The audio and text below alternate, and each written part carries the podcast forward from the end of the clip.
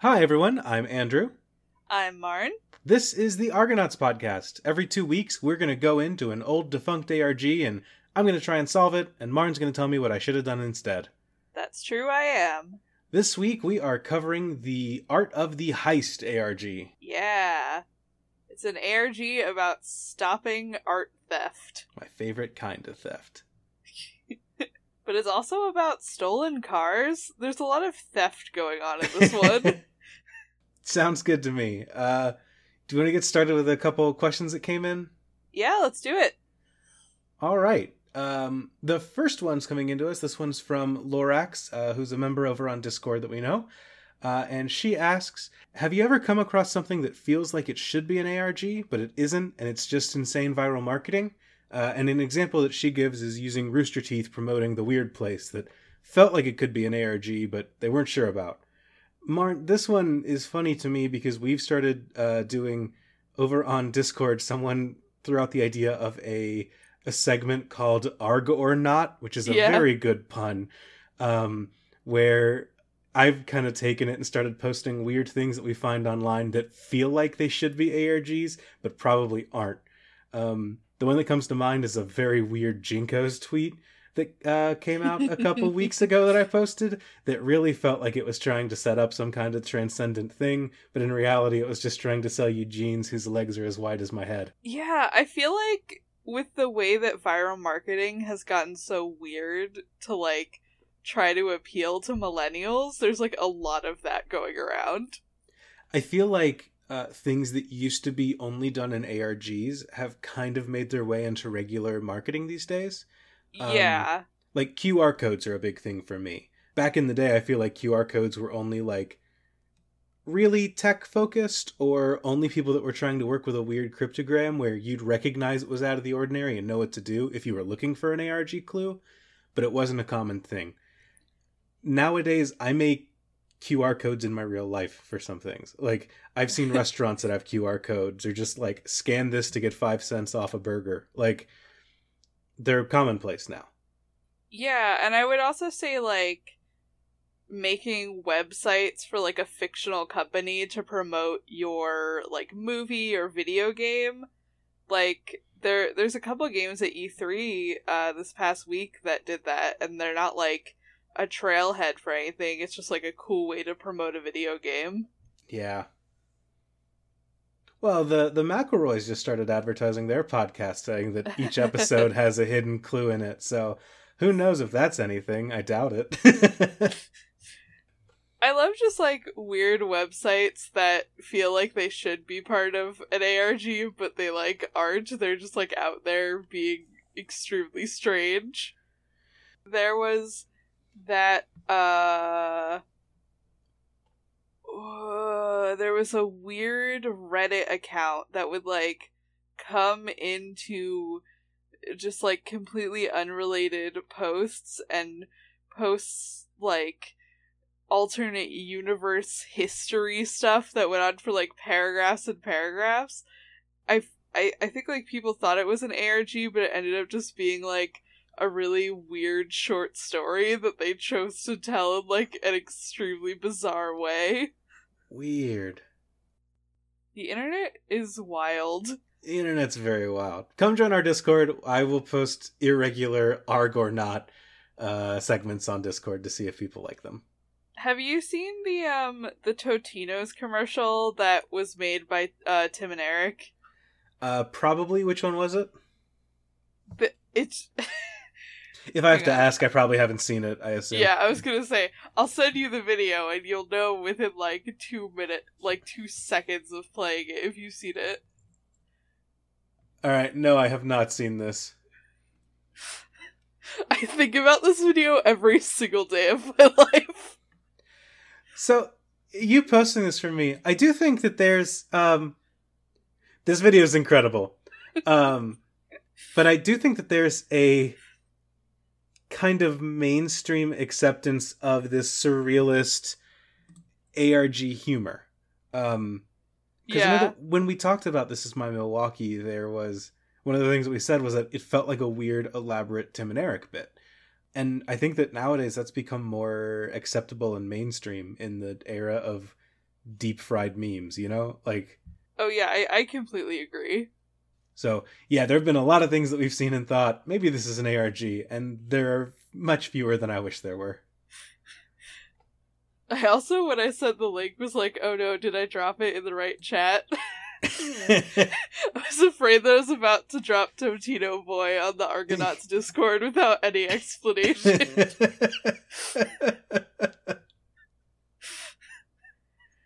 Feminine pizza bag. Next question. Uh, this one came from Morgan. Uh, what was the strangest or most surreal moment in an ARG? Either one you've talked about on the show or participated in. Oh, what's weird- what's jumped out as very weird to you, Marn? Um, I feel like one of the weirdest things we talked about was when the uh the game master of Spectacular Organic got like found out and had to work that into the game. yeah, that's a real. That was. I thought about that one today. Just the idea of the creator getting doxxed. That's really surreal Yeah. to me, and I really don't like it. But um, that really steps out as something really odd, and having to work around it is incredible. What about one that we've participated in? I'm trying to think of the John dies at the end ARGs. I know there's a lot of like bonkers stuff in those. So the weirdest thing for me in one of the John dies at the end ARGs was um, in the one that I did before I met you, uh, the one for this book is full of spiders.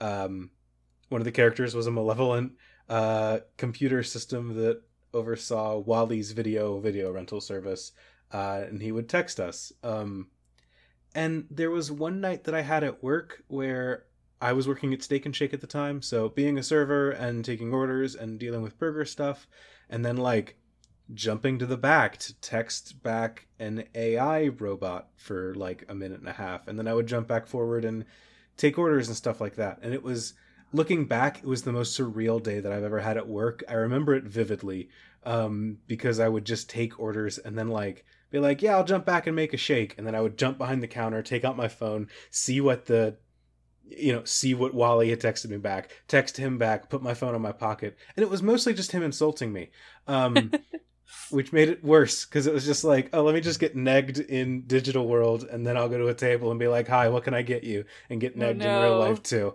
Um, but that was the weirdest blend of you know real game and or, you know real world and in game to me. Normally i'm pretty good about saying like great i'm going to hop in the discord for an hour and hang out there and then i'm going to step away and not worry or think about this or interact. Um back then it was not the case and i remember it was it, it, i just was in game for like six hours while living my real life and it was very odd. Yeah, I um I was gonna say I feel like I think the most surreal thing that happened to me personally was when during the Blink Network ARG I got like a fake internship with the Blink com- with like the Blink Network company and got access to their like corporate like email. like I got a like professional corporate email login and could um email like the other characters who worked at the company privately. It was bonkers. That's very cool. As much as I do think that most things in an ARG should be publicly facing just for the sake of the game, but it is very or or at least have that kind of I don't know, you should be willing to share and be ready to share stuff like that. But having private access where it's like, let me be the one that emails these people from my official account, that's very fun. Yeah, I'd like that a lot. it was really cool. I still have my like fake business cards and stuff from it. All right, you want to jump to the next one? yes, let's do it. All right. Uh, Hatsune Miku uh, tweets us and says, How much game does something need to have to be considered an ARG? I see a lot of mixed media stories run through Twitter and YouTube that don't really have puzzles, but they have great story, uh, and they're called ARGs, and I've been wondering if there's a meaningful distinction. How do you feel about this, Marn? Um, I feel like people generally separate them into being like ARGs are the ones that generally have interactive elements like puzzles, And then there are like web series, which is just you watch it and you don't have any influence over the plot. And I think there's definitely crossover between the two, like obviously Marble Hornets, but um there are definitely some that are just like you watch a story unfold on YouTube and Twitter uh or something like that and those I don't think are ARGs. I feel like I come down fairly hard on the difference between what is a game and what isn't. But I know that a lot of people don't. But there are a lot of things that get called a game that I don't think is a game. Um, it kind of comes down to like, is Homestuck an ARG? There was a Homestuck ARG. Oh well, I mean, okay, not not the Homestuck ARG, but is like Homestuck, Yeah, where, I know where there there there is a little bit of agency that the audience has, and there is that interactive element of, or like Problem Sleuth, I think was more directly where people would send Yeah. in what they should do next, and then the creator would take it, make another, um, you know, make the next panel or the next page that goes forward, and then move forward from there. Um, there's buy-in and agency on the player's part from there, but there isn't. I, I don't think that's a game. What is a game is a thing that I think a little too much about. Um, I'm very interested in game design, and I'm always interested in hearing what people think about things and what they they learn about it. Um, and the definition that I've stuck with the most is one that uh, Mark Rosewater, the head designer for Magic: The Gathering, um, that he put forward in an article a couple, uh, about, I guess, about a year ago, uh, that he wrote called "What Is a Game." I'll link it in the show notes. But his definition is that a game is a thing with a goal or goals. It has restrictions, agency, and the lack of real world relevance. Um, so, you know, a goal, there needs to be a point. Restrictions, there need to be obstacles. Uh, agency, a game needs to have decisions, and those decisions must matter. And then lacking real world relevance, which is that it's something you opt into doing because you want the experience of playing it. I like that. Those four things are important to me. And I think that it's interesting. He this article is really good. He breaks down um you know, what is it if it's missing a piece? If it has restrictions, agency, and lack of relevance, it's a toy. If it has, you know, these three things, it's an activity. If there's no restrictions, it's an event. If there's no agency, and then he says it's a life if it has no lack of real world relevance, uh, which I think is a good distinction. To me, you know, Problem Sleuth isn't a an ARG to me because it doesn't have it doesn't have what is it? It doesn't have restrictions. Um, you can just kind of put in whatever you want, and then eventually the guy will put something forward. There's no real restriction on yourself. You're not trying to accomplish something as much as you're just throwing things into the wind. Does that make sense? Um, yeah, that makes sense. I think that like ARGs are a very small circle in like the larger Venn diagram circle of interactive fiction. Yeah. Um yeah, since we've started this podcast, I've started to reach out and join bigger communities, things like um no proscenium, I think I'm saying that correctly. Proscenium. Proscenium. Um I've only seen it written out and I realized I didn't know how to say it until the moment that I tried to say it out loud. Um but looking into more interactive um just interactive art, it's been really interesting to realize that I am I'm much more heavily invested in the game side of things. I want there to be puzzles. I want there to be something that you're reaching for. I want there to be a story that I'm actively involved in trying to solve, and I can step away at any point. There's no real world relevance. I, I like the game element of it more than I like the just straight up interaction. Um, but it's a whole it's a whole you said Venn diagram, I'd say a whole spectrum of things that get included in that and that it can and can't lack. And you know at some point you just get lost up your own butt trying to answer what is a game. What is fun marn? Define fun for me. So um, you're not you so you're not like an interactive theater person. uh, i've I, honestly i've never been. Um so i don't know for sure. Uh but the thought of it kind of makes me not uncomfortable but nervous uh just because i'm a very private person My problem is that I don't want to be interacted with. I would like to see other people. I want to see other people get interacted with while I sit back and go, "This is neat." Um, no, that's why that's why I like Sleep No More because the actors never acknowledge you and you don't have to talk to anyone. perfect. I would love that. That's all I ever. That's all I need. Um, I honestly, I've only scratched the surface. I need to go and do a deep dive to figure out what I actually really like. But um, I'm much more interested in the. I, I like the game more than I like the alternate reality. If that makes sense. Um yeah, I agree. I I think uh topically with like the theater stuff it's interesting because I feel like ARGs let you set more boundaries when it comes to that kind of thing. Like you can be the kind of person who's like I'm going to talk to the characters and I'm going to Mhm. Become their friend and get information or you can be like i'm gonna hang back and work on the puzzles and not so much do the social interaction thing. But like when it comes to like interactive theater and stuff like that often you just like don't have a choice and the actors are like i'm gonna talk to you now.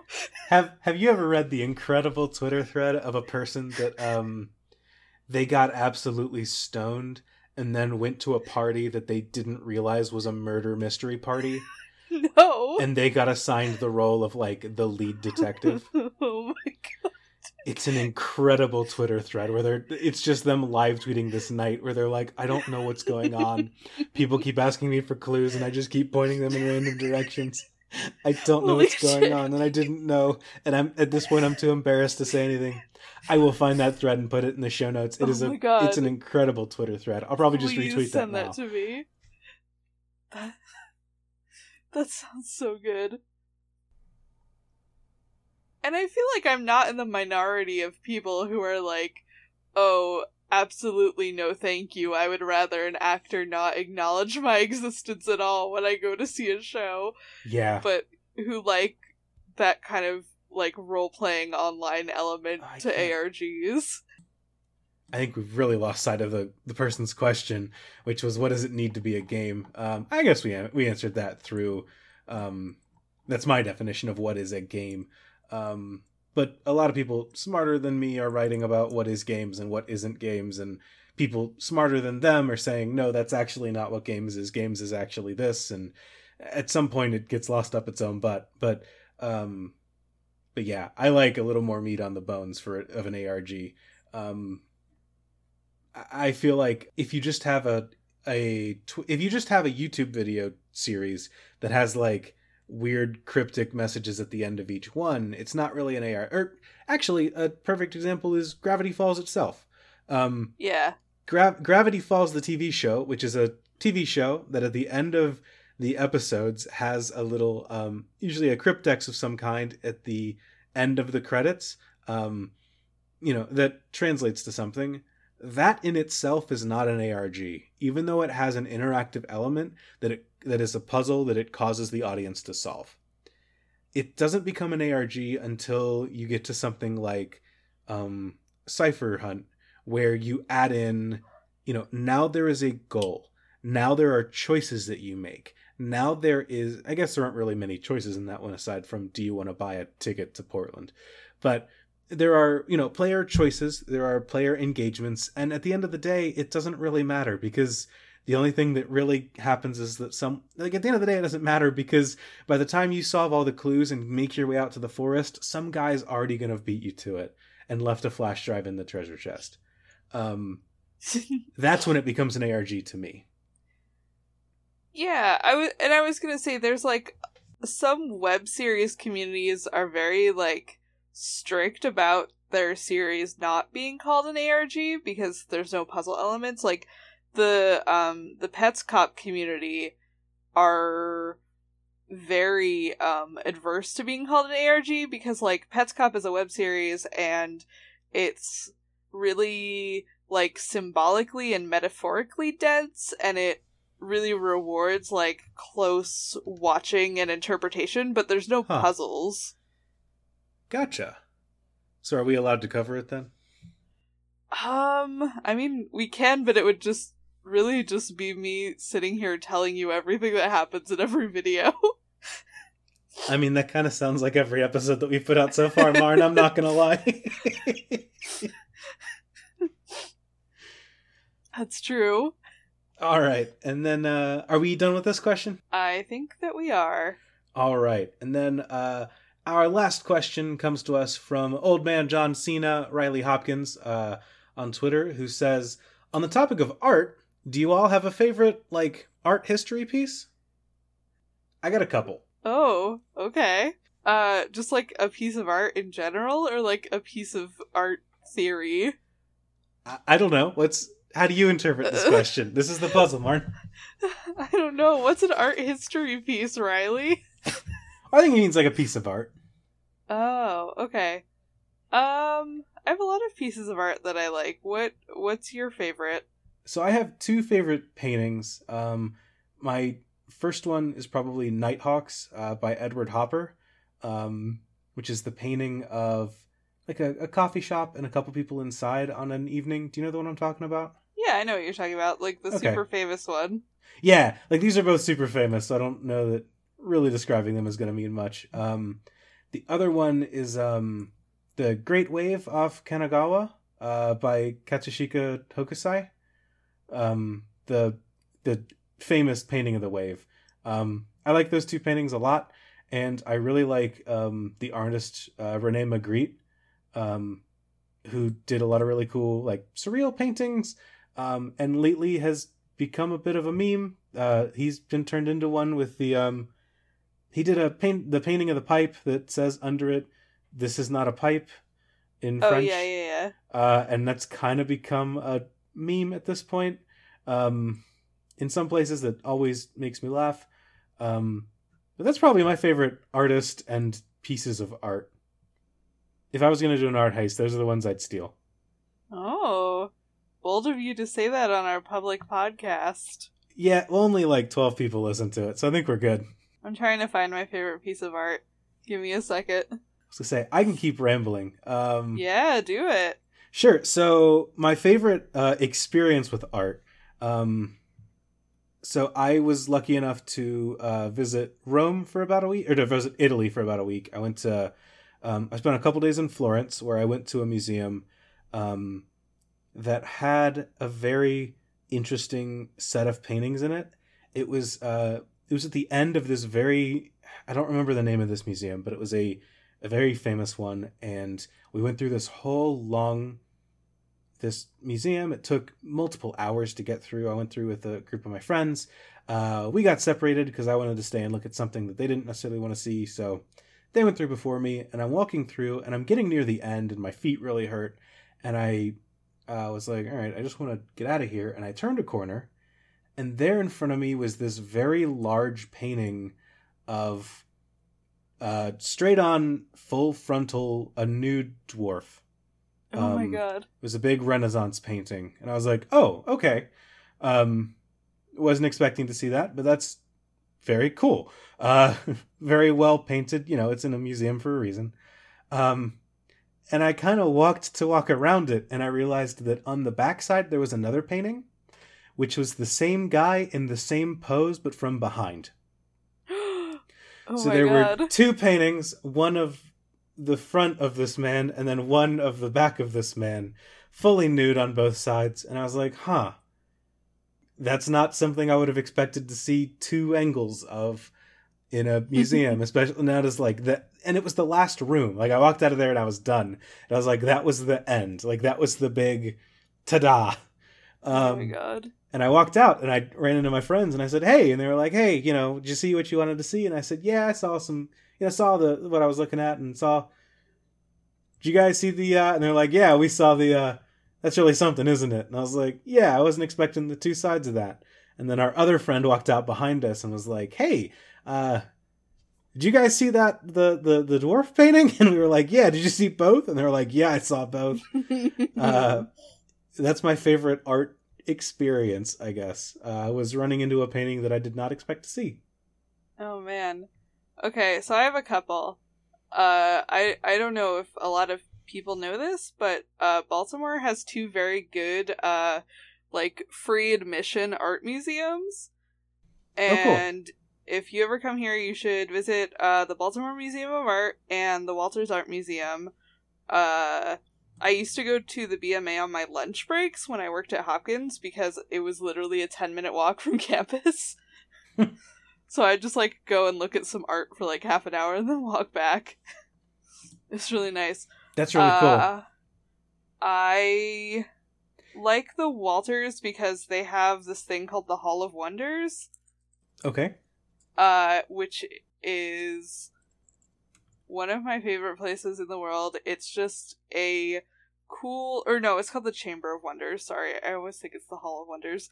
It's just this room full of just like weird ephemera and like taxidermy and just like hmm. weird inventions and stuff that they have in their collection. Like there's a perpetual motion machine. They have like a collection of keys. They have like a collection huh. of extremely tiny pistols. that was really cool.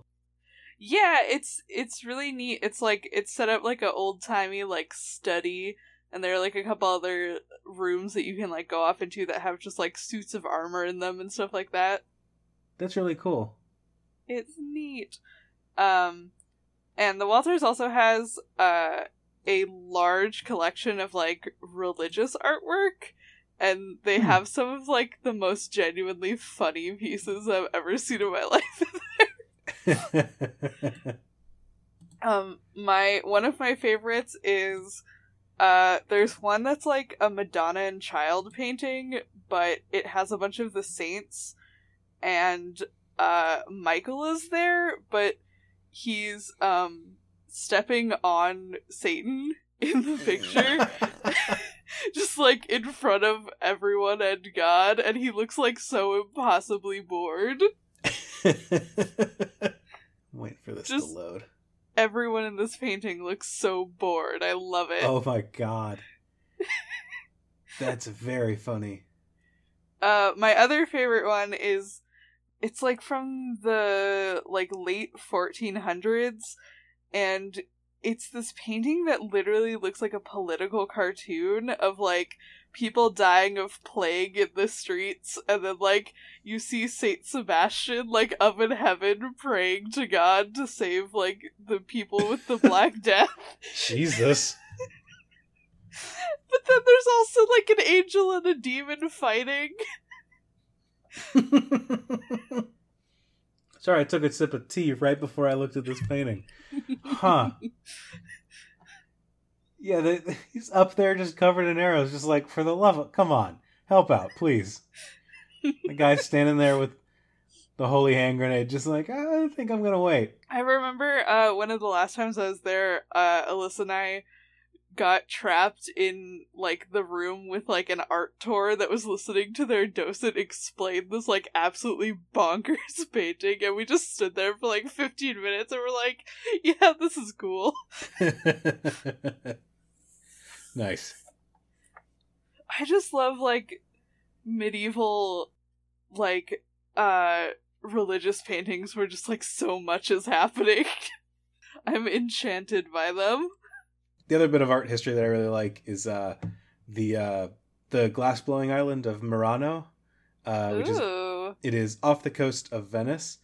They it has a really interesting history because they, I want to say that they invented glass blowing there, um, but at the very That's least so cool. they basically in Italy they were like, great. Uh, if you want to blow glass, you're gonna need somewhere that you can keep hot all the time. So we're gonna put you guys on an island uh, and you guys are going to do it there so that you don't burn down Italy.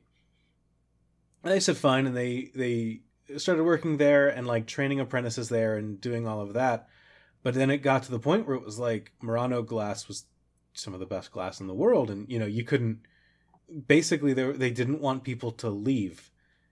Italy now has a, a market hold on glass blowing, and so they would like send hired killers after people that would try and leave and go to other countries with that glassblowing knowledge. Oh my god. The history of the island's very fascinating to me. It's more interesting than this five minute five second overview that I'm giving. Um, and the island itself is really cool and gorgeous, and you just see a bunch of people that are still there making it in this, you know, ancient place. I love old places that are still doing what they were formed for. I know it's a really dumb way to say that, but when you find a place that like I don't know, as an American where nothing is older than like 200 years, it's very cool seeing a place that was like, yeah, I've been here since year 3, literally year 3, uh doing stuff. It's very cool. Yeah, that's super cool. I want to read more about that place. I really I'm fascinated by like glass blowing as an art form, so there are a lot of people that um there's a glass academy near us that I I wish I could do. I just wish I had the time to like go and say like, "Hey, do you do actual they have like quote unquote classes where it's like you can come and make a thing, but it's like I, I want to just like I want to train, I want to work, I want to Yeah. I want to learn, um, but I you know have a real job, so I don't get to do it. I love stuff like that. I've recently gotten really into watching like soap making videos on YouTube just because it's so calming to watch. Also because people on those channels make like the most bonkers soap. I was watching one earlier that was like Russian literature inspired soap. All right. well, cool. I mean, good for them. They're making bank on YouTube, Yeah. I guess. Make that bank. It's like uh, making slime. Yeah. All right. I think that is going to do it for questions for us. I think so. All right. Uh, do we want to get into the art of the heist? Yeah, let's get to heisting. Welcome to 294 Note Streak, the best idea for a podcast of all time. We use a bracket to rank every song that's ever been in a Guitar Hero game. That's pretty much it. That's the whole idea. My name's Joe. I'm Riley. We do that thing we just said every mm, two weeks. We rank it on how much we like the song and if it makes a fun chart to play. Is 294 an equally divisible number for a bracket? It's not. Is Thunder Kiss 65 the best white zombie song? Can anything topple Hangar 18 in this race to the top? Will Pat Benatar's Heartbreaker defeat Michael Jackson's Beat It? Yes, Yeah, spoiler. probably. Should Fat Lip be in Guitar Hero? Find out by listening to 294 Note Streak on Apple Podcasts, Google Podcasts, or a better app. And remember, enjoy music.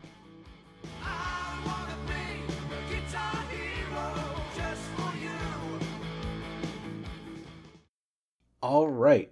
Um, so I will be honest off the bat. Uh, it looks like all of the trailheads and websites for this game are kind of gone. Uh, Oh, so yeah. there wasn't much that I could do to. There wasn't much that I could do to actually try and solve this game. So uh, straight off the bat, I failed. I know that there was a website for like. Uh, there was a website for. Um, was it Virgil King of Coding or something like that? Uh-huh. Uh, so I know there's a website for that where he had a bio that had a bunch of uh, really interesting stuff about himself. Uh, but that's really where my understanding of the game begins and ends. I didn't even get to the planning part of the heist. I think this is the earliest ARG we've covered yet. Because this one happened in 2005. Wow. Was there an internet back then? Only a little bit. Only a little bit. I was going to say, 2005, I was 12. Okay. Yeah, that sounds about right. I would have been in middle school, so yeah. Yeah, okay. So I was learning how to do algebra, and meanwhile, Virgil, king of coding, is out here making a website. so this ARG actually only ran um four months. Uh it ran March well, not even four months, because it started on like the very last day of March. So closer to three months. And then it ran to the end of June two thousand and five. Uh and it I think is our first like corporate viral marketing ARG that we've covered. Yeah, I was looking through the list of ARGs that we were going to cover, and when I Googled this one, I learned what it was a game promoting, and that's why I wanted to cover it, because it seemed buck wild It's- to me that you could make an ARG to advertise this particular product. I want to hold off on saying what the product is until as late as we can. It's buck wild and like besides the product placement, it doesn't really make an effort to like advertise the product at all. Yeah, I want to. I want to. I, I want to. for as long as we can until it becomes relevant, I would love to like not mention what it is, if that makes sense. We're gonna have a hard time. okay okay. It's like the first thing that happens. Ah, damn it. Okay. Sorry, I dropped my laptop, but I I got Oh. it. Okay. So it's 2005. I'm 12 years old. I'm ignoring um, Miss Handy's math class uh, in order to take part in this ARG. What am I doing, Marn? So I found a lot of contradicting accounts of uh where the trailhead, like the official quote unquote trailhead was. Okay. Um it seems like there were a lot of ways at the beginning to kind of access uh this ARG uh before like the the major major inciting event. Um it seems that so uh for this ARG there was no wiki. I scraped an outline together by going through the unforum uh, subsection for Art of the Heist, and luckily, people had basically made a thread for every single day that something happened in this ARG, which was almost every single day in between April and June. Oh, damn. So I uh, I went through all of those threads and I outlined. So what I got from Unfiction is that most people uh got into this ARG because ARGNet put out a email uh with the initial website, which was Virgil King of Code, uh, which was a website belonging to Virgil Tatum, uh, who's a main character of the ARG, and he was making a video game. Okay. Um, and from there, it seems like his website was also advertised on like gaming sites and like sites like Metafilter, uh, which led to more people discovering it and then coming to the Unforum and being like, I found this weird thing. Um, Okay. might be an ARG. And so the video game that Virgil was making was called, I think, the Nisha Chronicles or something like that. Okay. Uh, and it was about this real life uh, woman named Nisha who was a spy and now worked for this investigative agency called Last Resort Retrieval. Okay. Um, and people fairly soon after that found ads for Last Resort uh, popping up in like Wired magazine and on a couple Wow. websites. I'm telling you, this is like cool. the mo- this is like the most high budget ARG we've covered so far. they couldn't even put together a wiki. Well, they had a like in they had like an in-game in-character site that kind of like summarized a lot of what was going on for players, okay. which was handy uh but also doesn't exist anywhere except for the Wayback Machine. I've seen I've seen that once or twice. I know that for the John dies at the end game, for the last one, people kind of put that together as a I think it was kind of a last ditch effort. Like, please don't defund the game. We're enjoying this. We'll play into the advertising that is involved with this game. But I know that I've seen a little bit of that where it's like, we'll we'll work together and like admit that this is an ad so that people don't shut us down. But I've never heard of one getting this much publicity and like advertising in Wired magazine has to be real expensive. Yeah. Well, like the website where they summarized it, I think it was like someone on the actual ARG team doing it so that like the players could keep track of what was happening. Right. Okay, gotcha. Which was like in retrospect kind of cool of them to do. Yeah. That's really neat. And they also had like their own forum that no longer exists where people could work on the ARG together. Cool. Yeah. People find out about Nisha. Uh, this is March 30th, uh, is when the Virgil website drops. Um, they also find a website for Last Resort Retrieval. Uh, they find out that they are an agency, their focus is on high end art recovery. Uh, they go Okay. after like art thieves and they retrieve it for rich people, basically, or like corporations. Oh, okay. So recovery, it's literally saving stolen art. It's not just Yeah. a tongue-in-cheek way of saying, No. like, yeah, we liberate treasure. Okay, No, this no, is no. a okay. Yeah, they they go after art that's been stolen from people and they uh they retrieve it and they get the thieves arrested basically is their job. They're kind of like bounty hunters. Okay.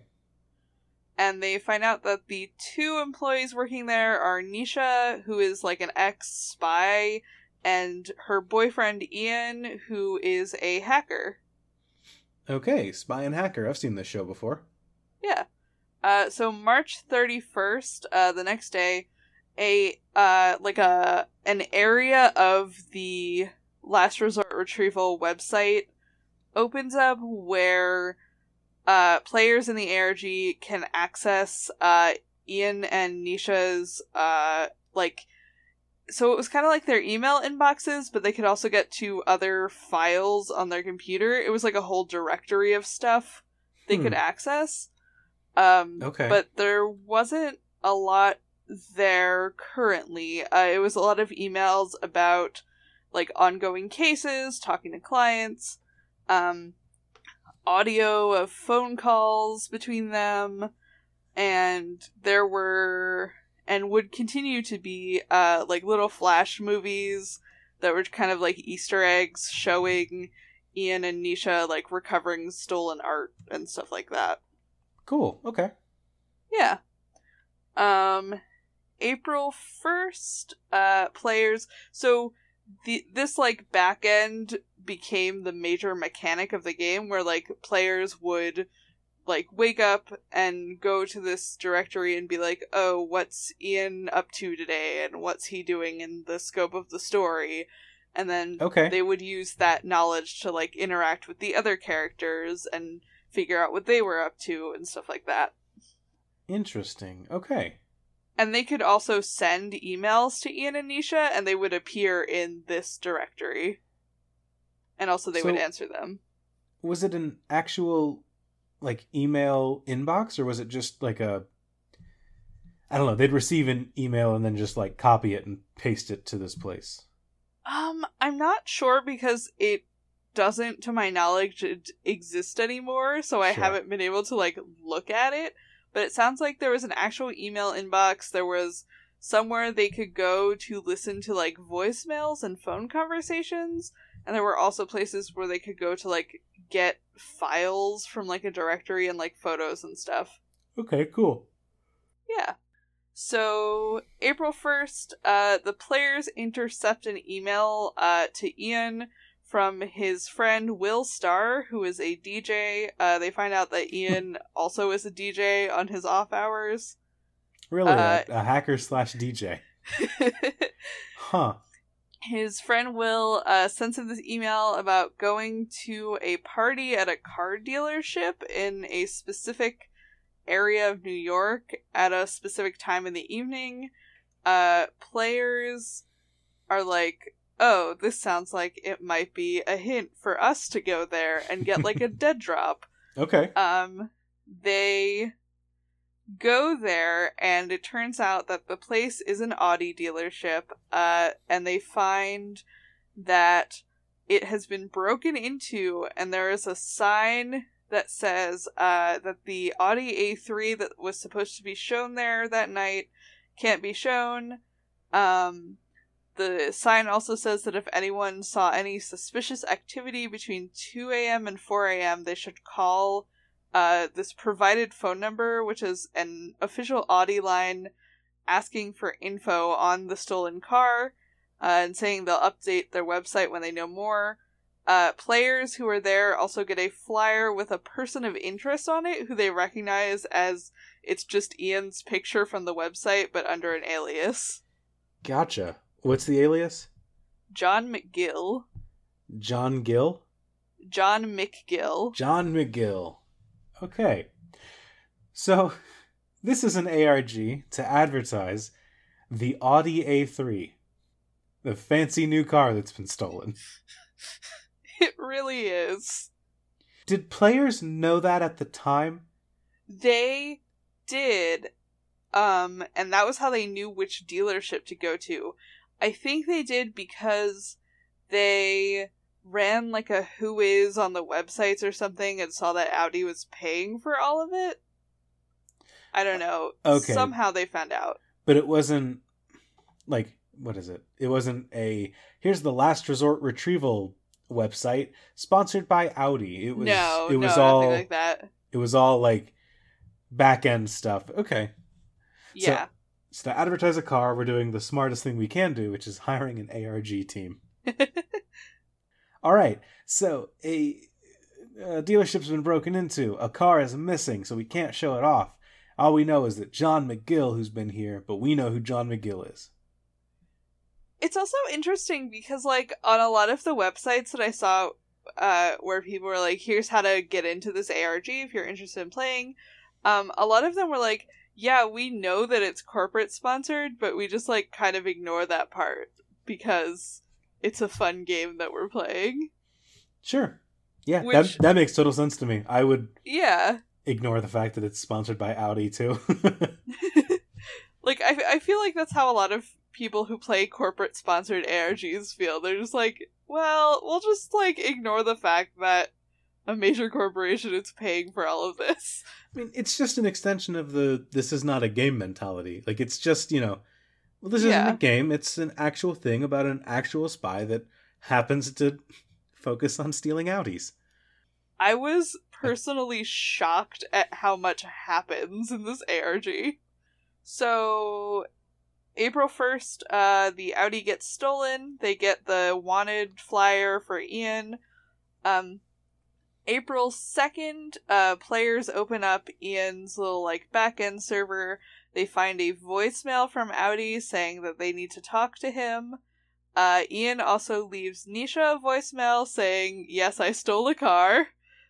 Uh, but that's says- okay because it's the Audi A3, supercharged with all of the latest gear.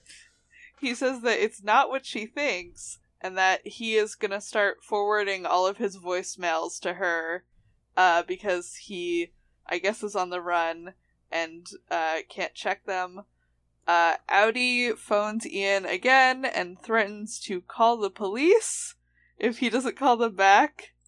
Okay. Uh, I mean, I probably, if I were an Audi dealership and someone stole a car, I probably would call Yeah. the cops first. And then uh, Nisha and Ian have a phone conversation where he says that this German thief that they put away in one of the like Easter egg videos, whose name is Gunter, Hell yeah. uh, that he thinks that uh, Gunter put uh, information, uh, like hid information in the cars, possibly. Uh, and his like little website archive, players find out, has security footage of Gunter being arrested at a shipping warehouse full of cars. Uh, so so Ian says, "Hey, I think that he hid something in the car in some of these cars somehow, and it is information about this other job that he was gonna pull. So I stole the A3 from his people uh, to figure out what he's planning. So, Gunter is a super thief who is trying to put together a heist, and to put that together, he's leaving clues in the backs of Audis everywhere. Yes.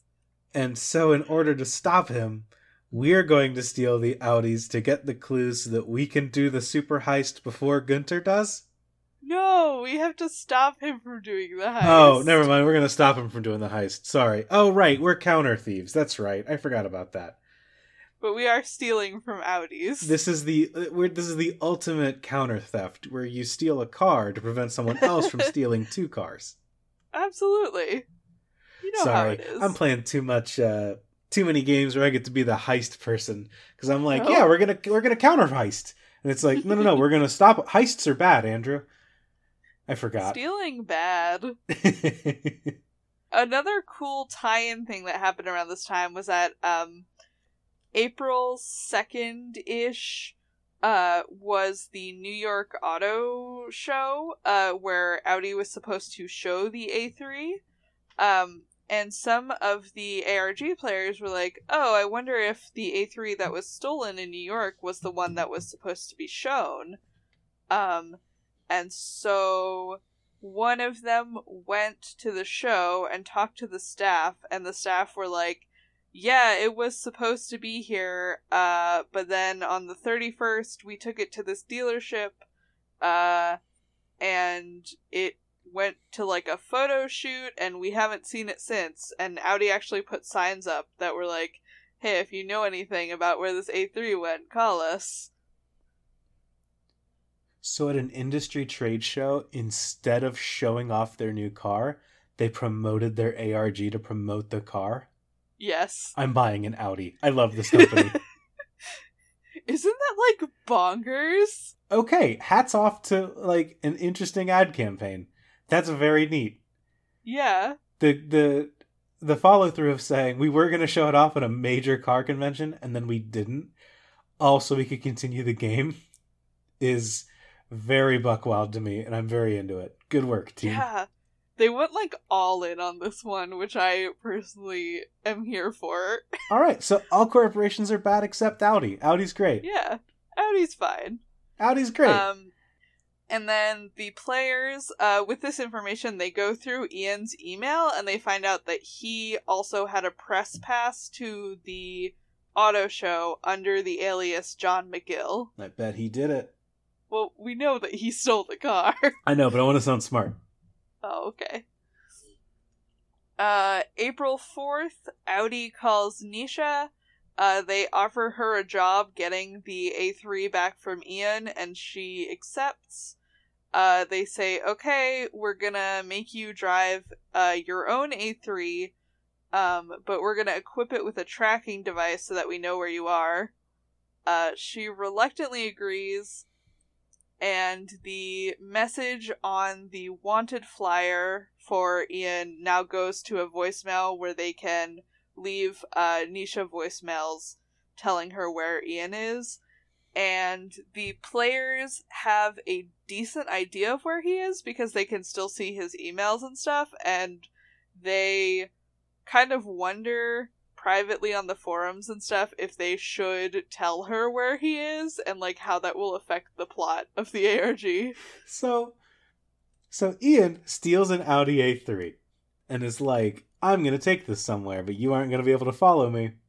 And so Audi teams up with um, Nisha to say, "You know what? We need to catch an A3 that's equipped with all the hottest features." Is a second A3 that's equipped with all the hottest features. Correct. Here you. This is the Fast and the Furious Eight. It absolutely is. Is that one one that's out yet? I actually have no idea. I don't know. Maybe it's nine. Maybe it's 12. Who knows at this point? So she's going to drive cross country with a tracker to see if she can track down the other guy with an Audi who secretly has a tracker because we can access his email. Yes. Okay. I like this. So the next day is April 5th. Uh, there's a new phone call between Ian and Nisha. Ian says that he thinks uh, Gunter put something in the Bluetooth files of the car, um, but he can't figure out how to get to them. And Okay. uh, Nisha tries to get Ian to come home, uh, but he says that he won't until he can prove that he's right and he didn't just like steal a car for no reason. he stole a car for a very good reason. okay. Uh, and he also mentions that he is staying with a friend. Uh, Nisha emails back and forth with some of the players and some of her like in-game friends, uh, and says that she thinks that he's with like this college friend of his in Connecticut, uh, and that she's gonna head up to Connecticut. Ian confirms uh, in his own files that he is still in New Jersey where he lives and that he basically said that he was with a friend because he knew that she was gonna like drive all the way up to Connecticut. Uh, he also talks to this hacker friend of his in France who is like a reoccurring character Okay. uh who gives him information on how like German Bluetooth frequencies are different from American Bluetooth frequencies, which I don't know if that's a made up thing. Yeah, I don't know enough about Bluetooth frequencies to tell you one way or the other, so I'll just have to believe you on that one. Yeah. Uh the next day, April 6th, uh Ian emails Nisha and says, "Hey, uh I'm not in Connecticut by the way. Uh you shouldn't bother my friend anymore." Uh, he also cracks the Bluetooth. He gets a decryption program and an extremely low contrast pic of a Audi uh, VIN as seen through a windshield. So Okay. a VI a VIN is something that I didn't know about cars until I started reading about this ARG. oh yeah. Uh, it's basically a serial number. So it's a vehicle identification number, and it's like a serial number specific to a car, and Mhm. it lets you track like who manufactured the car, like what specifications it was built to, and um you can also use it to track like where a car was shipped after it was made. Yeah, you can also. I'm in the process of buying a car right now. Uh, so I'm buying one used, and I was able to use that number to track uh, whether that specific car had gone in for like uh, recall stuff from the manufacturers. Oh yeah, yeah, yeah. yeah. I Um, think that's what they're usually used for actually. So they're very useful things when you're buying and selling cars. But yeah, that's a that's a thing. Yep.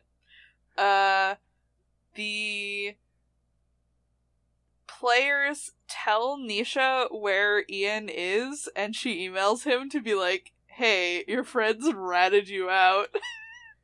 What? okay. Then he's gonna be like, okay, bye. yeah. You're in Connecticut. I'm not gonna be here anymore. Uh, he talks to his hacker friend in France, and he realizes that Gunter put different information in every uh, Audi that he stole, and that uh, when you put them together, it probably like forms the full picture of what the heist is supposed to be. Uh, and so Ian emails Nisha and asks her for 48 hours to like figure out a game plan for that and like what exactly is going on. Uh he tells his friend that he is to head to Pittsburgh to track the car with the VIN that he found. Uh and uh players email Nisha the same VIN so that she can also track it for Audi. Okay. So that's all like the first 7 days of the ARG. It's just a big cat and mouse game. Yeah. Okay, so Ian stole an Audi uh, because he thinks that Gunter is putting plans in other Audis in order to uh, plan a super heist. And so Absolutely. he is going to take his stolen Audi, uh, equipped with all the newest features, and he is going to track down Gunter, get the clues, and stop him. Yes. Mean- meanwhile, uh, Nisha has been contacted by Audi, and they've decided the only way to stop a bad guy with an Audi is by using a good guy with an Audi. Uh, so they gave her an Audi and said, "Go track down Ian and his Audi and bring it back." Um, I've said the word Audi more in the past five minutes than I have in my entire life. Yeah, we better be getting some kind of corporate sponsorship for this. Yeah, this week's episode is sponsored by Audi. also, meanwhile, uh, Virgil has just been kind of like posting on his website on the side, being like, "I'm making my game, guys."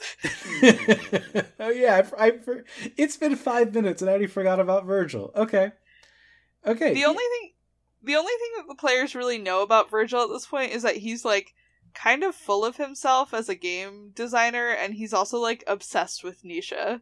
Oh, and that he has a dead wife. he has it. Of course he does. That's his motivation. Yeah. Oh man, I could get a Audi A3 from 2005 for about 4K. Oh boy. Well, I think this is going to sum up what car I get next. it's a good advertising strategy. You Oh sold one God. today. So April 7th, uh, Ian is confirmed to be in Pittsburgh. He messages Nisha asking for help because uh, two of uh, Gunter's guys, like his his goons, his men, uh, who were at the dealership where Ian stole the first A3, uh, have tracked him to his hotel. And I actually have the Easter egg video of of that happening Oh because someone shit. sent it to us and highly recommended that we watch it. Okay, this is very well produced for what is essentially a guy trying to look cool. He's in 2005, so he's got the armband with an iPod, I think a Nano strapped to. Yeah, there it is in close up. An iPod Nano strapped to it with headphones in, like trance dancing around his room. Except it's oh. it's not trance music. It's like honestly, it's what Audi would think trance music would look like. This is incredible.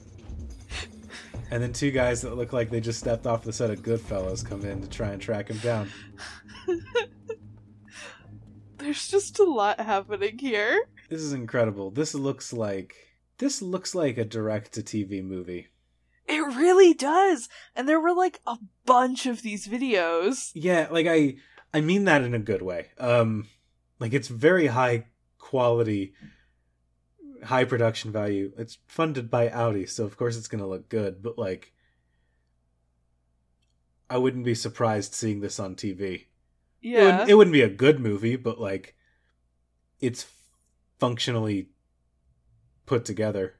Uh, there's some good fake hacking towards the end. Oh, good. I'm gonna jump ahead then. Oh man, entering hotel subsystem. Enter password at prompt. Master override login recognized. Please choose subsystem command. Heating and cooling, billing and finance, and fire control system. These are things that are definitely not tied to a computer system that can be hacked. And now he's blaring elevator music at these guys. This is incredible. Okay, and then the guy Oh. shoots a speaker yeah. and then last re- lastresortretrieval.com. All right, so we are on the run. We've escaped some goons. Yes. Uh, also, Virgil keeps trying to email Nisha about the video game that he's making about her to get her opinions on it, but she's like, hey, I have more important stuff to do, and like kind of blows him off. Hey, hey, hey, come check out the video game. Hey, have I told you about my wife? Okay. All right. Um, so goons are coming for Ian. Yes. So April 8th, uh, the in-game site that was keeping track of the story, which is Stolen A3, is like, hey guys, I got this hot tip about, uh, the night that the A3 was stolen by Ian, and posts, um, like, in-game security camera footage of Gunter's men being at the, um, at the dealership when Ian is like stealing the car. Uh oh. Okay, so yeah. there probably are clues in this car. There probably are clues in the car. Whoa. Uh, April 9th, Ian and Nisha finally meet up. Ian tells his French hacker friend that they are going to break into the place in Pittsburgh where he thinks the next uh, A3 with like clues on it is. Nisha asks Virgil for help getting the decryption software that Ian was using off of the stolen A3, and uh, Nisha and Ian get their hands on the next A3, they break into it, and they get an SD card. So if I'm Gunter, Yes. I'm planning a heist, and I say, is he stealing the cars? Um, no, he was caught and arrested in the warehouse where the cars were. So, I'm trying to figure out Gunter's plan. Uh huh. I'm putting together a super heist. I need to get people Yes. involved. So I need to get clues out in a way that is sneaker. And the sneaker way that I'm going to do that is by breaking into warehouses and putting clues into certain cars. And you'll know it's the right car because it's an Audi A3, the top of the line best model we can get. Well, and of course, because each car's files lead to the VIN of the next car. Ah, uh, so how if I'm an elite person that Gunter wants involved with his super heist, Uh huh. what am I supposed to do? Well, I. That's the question. What if I'm a Saab guy? Or I'm built Ford tough? Like, what? Do I just not get to participate in the super heist?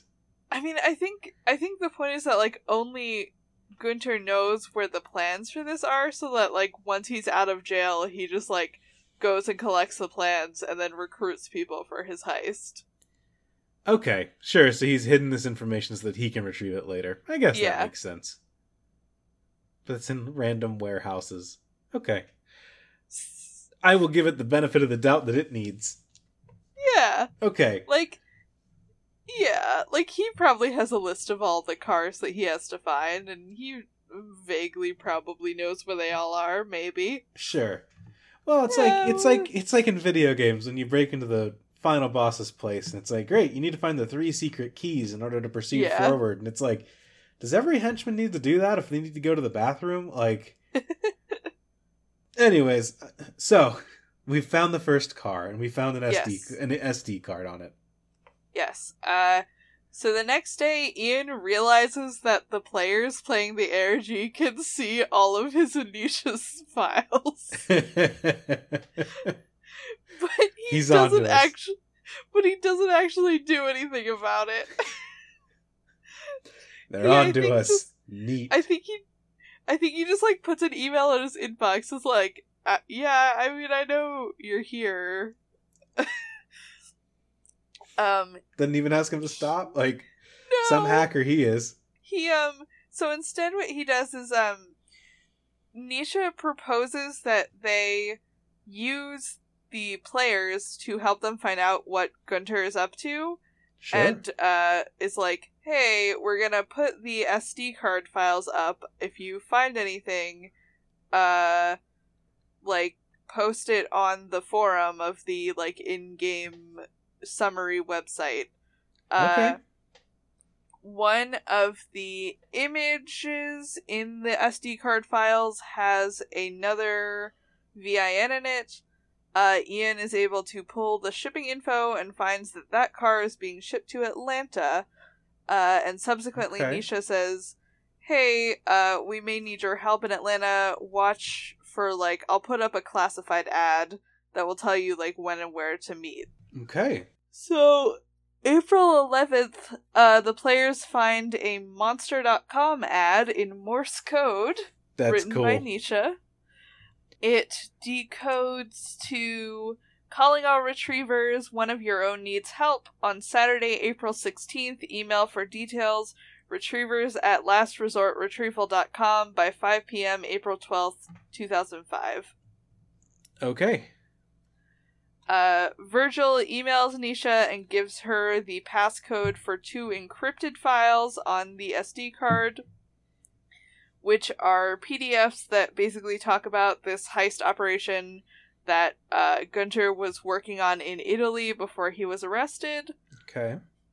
The rest of the SD card files, uh, once the players manage to like decode them and work through the puzzles. So here's the thing about this ARG. Um, it was very hard to find uh what the puzzles were and the process of actually decoding them. Okay. Because all of it's lost time. Yeah, but I know that every SD card had puzzles, and then once they decoded those puzzles, they got more information on the heist. Okay. So, like, there were hidden files on every SD card that had a bunch of stuff related to the heist. So, this SD card had various, like, ads and receipts in German. uh, photos of Florence, Italy, and also photos of a town in Pennsylvania. Okay. Florence is also the name of my hometown, so shout out. For a second, I was like, why are they in Florence, Kentucky? Florence, y'all. Uh, April 12th, Ian starts to head to Atlanta. Uh, he takes a detour into Memphis, Tennessee because Gunter's men are tracking him. Uh, he has a fight with Nisha over the phone about it, which is how the players subsequently find out Sure. about it. Uh, Nisha writes in her like little online journal, uh, Her in journal. her files, yeah, her little her, her little live journal, uh, that she is suspicious of Ian. Uh, players start to suspect Virgil of being up to no good because he just keeps being like generally creepy to Nisha. Counterpoint, he's a dude making a video game about her, so he's probably not on the up and up just in general. Yeah, yeah. Okay.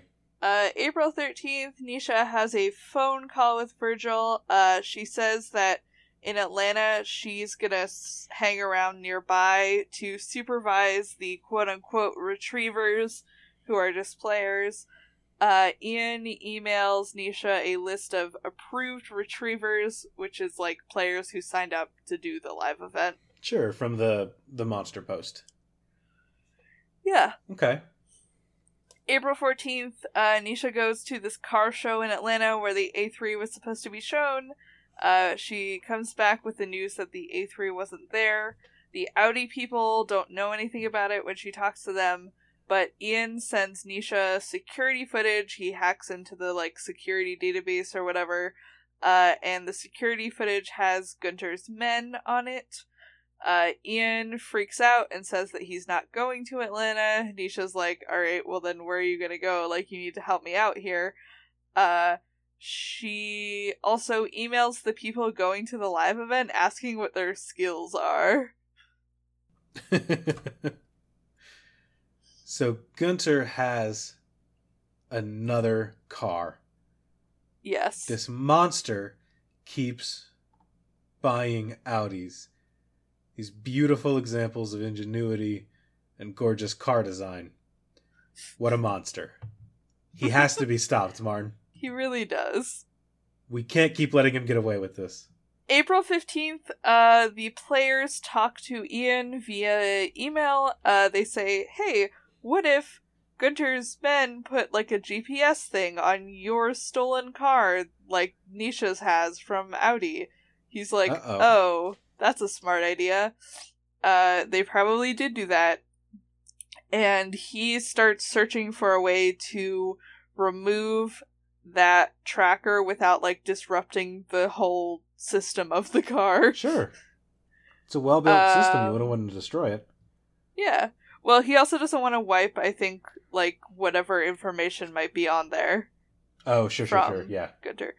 Uh, Nisha figures out where the next A3 has been taken, uh, and sends details about the live event to the players who are going to be there, uh, including that sh- it might end up being live streamed to the players who aren't there. I want to back up for just a second. Are these. So the car shows that the players are going to, are those free to enter? I don't know. Or are they just like. I guess the first one you'd have to pay to get in, but is it just like, hey, great, you're playing the ARG, you get free tickets to this car show? There, well, there is a lot of stuff for this that they got, like the players got free tickets to, to in order to do a live event there. Oh, so it's okay. extremely possible. so maybe. Um, Damn. So maybe, uh, the sixteenth, uh, which is the day of the live meet. Uh, Nisha sets up webcams, emails Ian to confirm that she set up the webcams so that the other players can watch. Uh, she meets the three players who came out for it at a Waffle House uh, to give them the plan. She hands out phones to them, which were like. I, they were kind of like Blackberries. Like, it's a brand that doesn't exist anymore, but they were kind of like Blackberries and like the smartphones of 2005. They just Uh, give them out? Yeah, she gives them to all three players and was like, all right, here's how it's going to go down. We're all going to be on a conference call like the whole time you're doing this. Uh, I need you to infiltrate this dealership. Uh, I need one of you to be a lookout, one to be a distraction, and one to actually get inside the A3 and like search it for clues. Oh shit. That's super cool. I know. And like obviously obviously like out of game the people at the dealership were probably in on it, but like still super cool. That's very cool. um I, I wanna I wanna set a little bit of um set a record straight real quick. Uh Marn, when we launch the ARG to kill all other ARGs, uh, I want to set it straight that we probably will not be giving out cell phones to participants. Just don't don't set your hearts on that, guys. or like telling them to break into car dealerships. I will be telling you to do that, uh, but it won't be sanctioned. And I will deny everything. So yeah, so the these three players are tasked with getting into the dealership, distracting the people who work there so that one of them can just like fumble around inside this real life actual car and search for clues. That's incredible. I know. The player whose job it was to search the car, I read an account of it on uh, Unforum, and apparently they had a lot of trouble finding the SD card. Dead drops Um, never go well. Yeah, until uh cuz they were all on a conference call, so Nisha was like, "Hey, check this extremely obscure place." Um and they did and of course it was there. Maybe look under the seat? Are you sure you've checked under the seat? No, the other seat. What part of passenger side don't you understand? um so they get the SD card, they give it to Nisha. They get to keep the phones Hell yeah. and they get little last resort retrieval pins. Okay. I'm going to actually look up how much this phone cost in 2005. I'm just curious. So it was a Palm Treo 650. A Palm Treo 650. Um, Ooh, I just got a real blast of the past. You can get it today for $19.95 on eBay. wow. It seems like it would probably be more than that, but I can't find what it was going for in 2005. Apparently, they had some kind of deal with Audi where you could Bluetooth it specifically to Audi models or something like that. Okay, that's that makes sense that they'd have a couple that they could give out. Yeah. That's cool. trying to find Hold on, I want to hit you with something if I can. Okay, darn. They don't say it in a way that's uh interesting or that hits you with this. Uh guess how much this cost at launch? How much? This was published February 1st, 2005, which means that they got brand new smartphones for this. This phone, which you can now buy for 20 bucks on eBay, cost $549.99. Jesus God. They gave they gave out $1,500 worth out- of phones to these players. they gave out a lot of these during this uh They give out more? this ARG. Oh yes, they do. Holy shit. Okay. They give out at least 8 of these. This is a $550 phone. Jesus. How- How, like how much money did they budget for this ARG? And this is 2005. ARGs weren't really a thing then. This is incredible. This is wild. Okay. This is apparently a pretty good phone though looking at the looking at the review. Oh my god.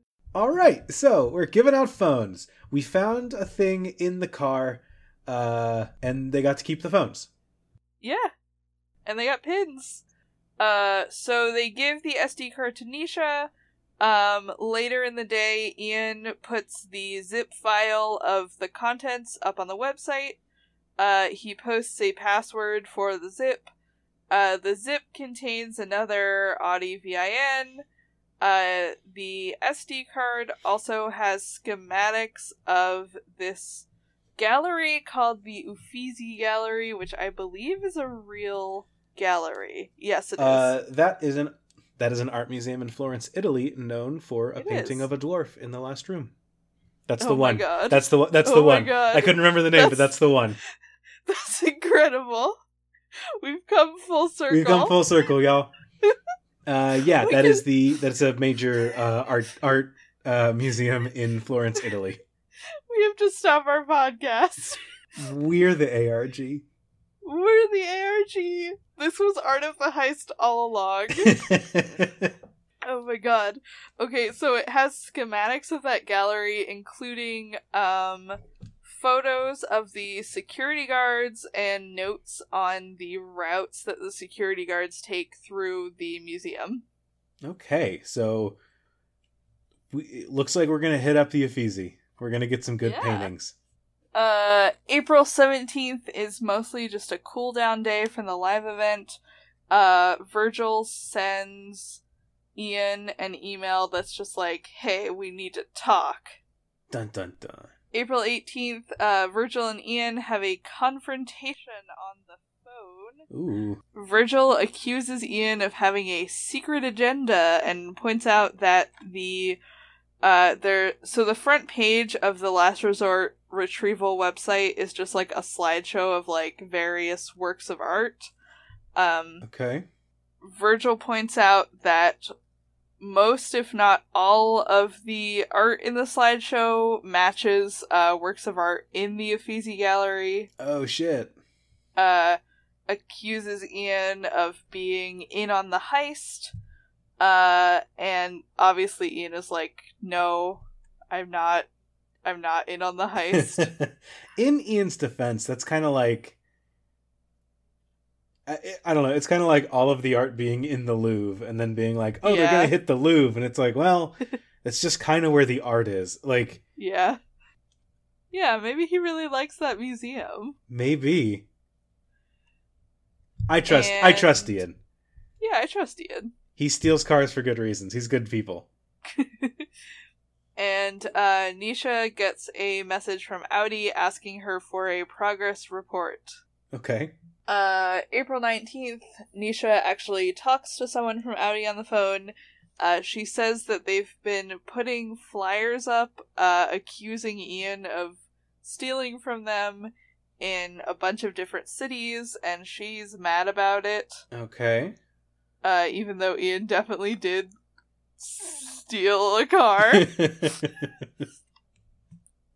Uh, Virgil emails Nisha, says, "Hey, I think that Ian is very suspicious." Um, okay. Nisha tells Ian that she still trusts him, but he's on thin ice, basically. All right. Uh, Ian tells Nisha that he can't get into the shipping database anymore, where he was looking up like the VINs. Um, Huh. The players start speculating that they might be on their own for looking up the next VIN and like finding the next car, Hmm. but Ian basically tells them to hang tight. Like it's just they just gotta wait, and they're like, "Oh, okay, we're just like in a waiting period."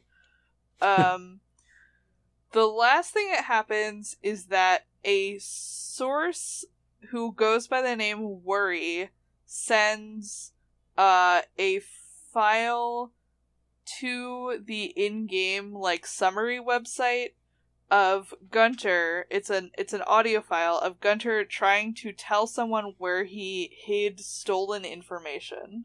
hmm. So, um, a lot of players suspect that Worry is like an in-game source, but they're also like someone who posts on the forums, so no one knows for sure. That's a no-no. Yeah. Well, they post on like the in-game like forum. Oh, on okay, the- okay. Yeah, Not, not. Yeah, yeah, okay, yeah. gotcha, gotcha. Okay. not on Unforum. Uh, April twentieth, Ian talks Brr, to brr, brr. his friend. yeah, 420 blaze it. Sorry. Uh, he talks to his French hacker friend who says that maybe he missed something in the new SD card, uh, and that they're going to look at the SD card for him. Um, they find a hidden zip in the SD card files, but they can't crack it with like a password brute force algorithm. Okay. Uh, the players eventually manage to crack it. Uh, they find a text file and two locked zips, uh, which end up being invitations to a party at Coachella, which they think is going to be the next A3 location. Holy shit! The the music festival. Yeah, Damn. yeah. Who played at Coachella 2005? That's a good question. Are you looking it up? Okay, two headliners. Uh huh. Can you name? Can you guess them? One of them is a band that we've mentioned on this podcast before. Big in 2005. Big in 2005. I don't know. Have the two frontrunners, or the the two headliners are Coldplay and Nine Inch Nails. Oh shit. It also features I was gonna say U2, which is close enough to Coldplay. uh, this also features notable acts are uh, Weezer, Snow Patrol, Bloc Party. Uh, let's see, Spoon. It's a name I haven't heard in a Oh. while. Uh, the Kills, not to be confused with the Killers. Uh, Jean Grae, who I did not know was active back in 2005. That's very cool. Uh, Junkie XL, MIA, Dresden Dolls, Tegan and Sara. Tegan and Sara are good. I like them. Yeah, I'm not giving them shit. I just it's it's very weirdly written here because the oh they have my favorite band, The Arcade Fire. This is before uh before Justin Timberlake went to them and said drop the the. Ah. Oh I'm excited. God. Junkie XL is going to be here. This is what 13 years before he does the soundtrack to my favorite movie. All right, so we're going to Coachella. We're going to see Coldplay and Nine Inch Nails and The Arcade Fire. Hell yeah! Yeah. It's going to be May 1st and April 30th. Hell yeah. So um so yeah, they think that Coachella is gonna be it. God, that's like the most 2005 lineup for. yeah, I looked at it. I was like, "Ooh, that's a life." good year." Like it. I'm sure there are people that were big names that I just don't know from 2005. Someone's gonna look this up and get mad at me because I don't know who Razorlight is or something like that. Anywho, So yes, so they get the Coachella invitations.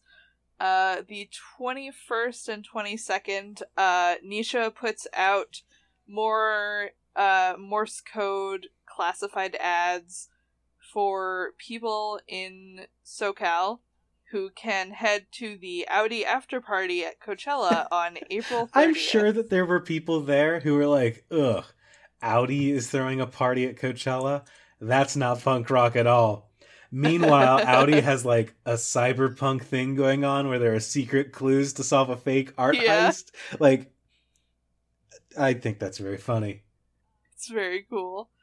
Um, the mysterious user known as Worry. Worry uh, writes Ian an email that says, I know what you did, and players start to think that Worry might be Oh. Virgil in secret. Shitty video gamer guy. Uh, Nisha, the players go to Nisha and they say, "Hey, this worry person is contacting Ian. Uh, we don't know who they are."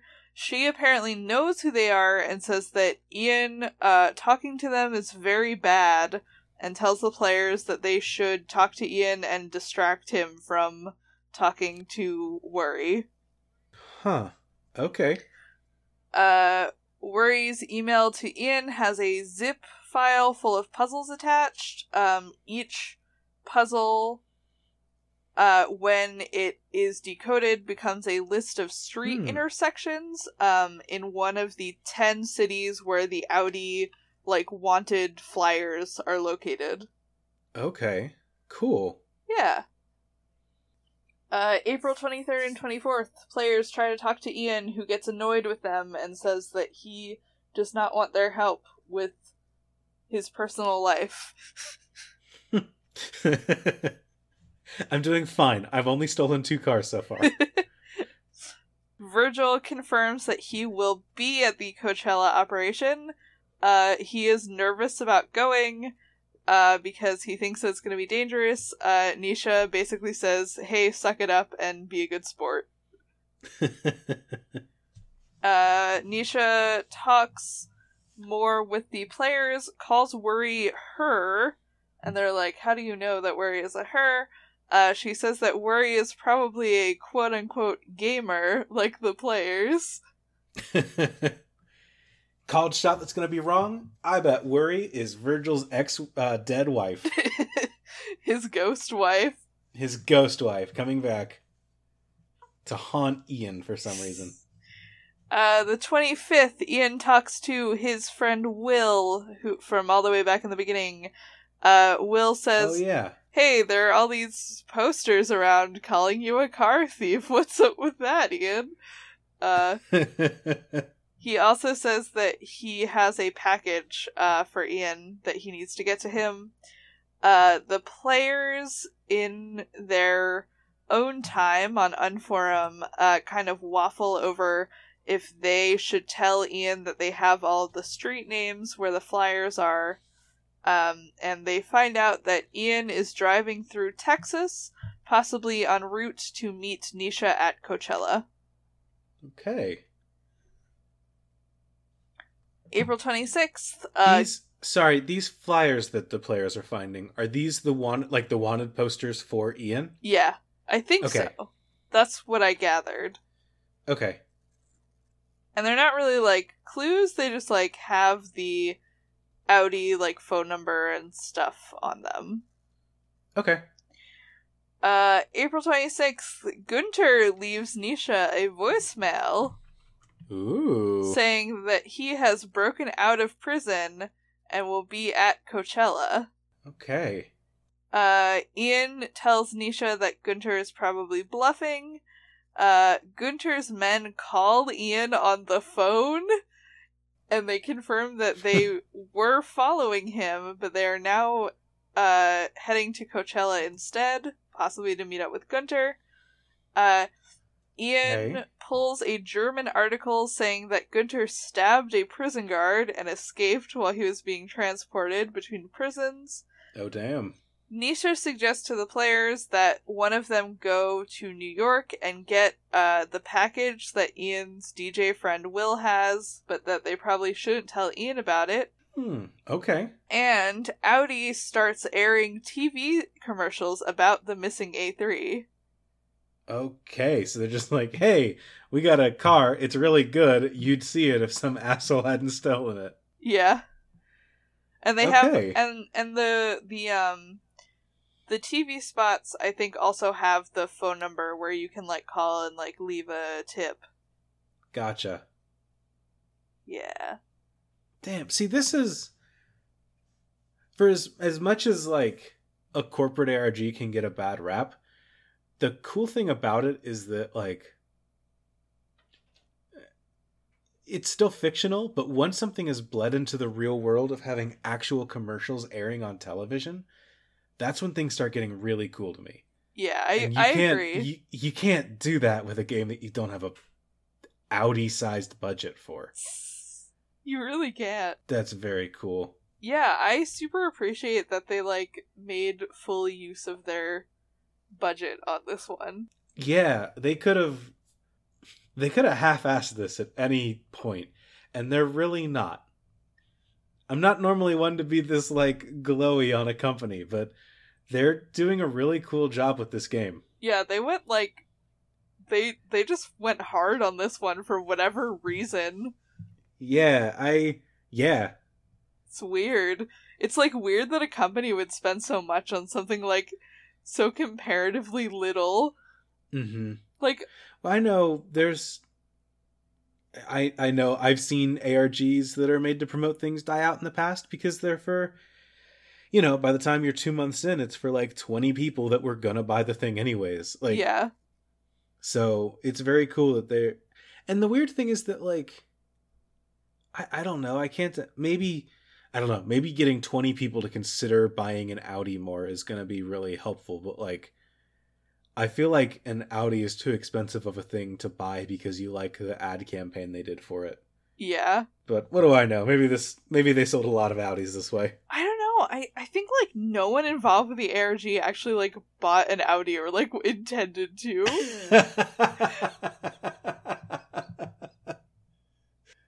Uh, I do. they might have honestly just done it for like the publicity of like, hey, we're doing this like absolutely wild thing. Yeah, we're gonna we're gonna win an award this year at the ad the ad showcase, and then next year we'll do, you know, regular ads for the A4 or whatever. yeah. I think the A4 was already out when they were doing this. I don't know how cars get named. I don't know either.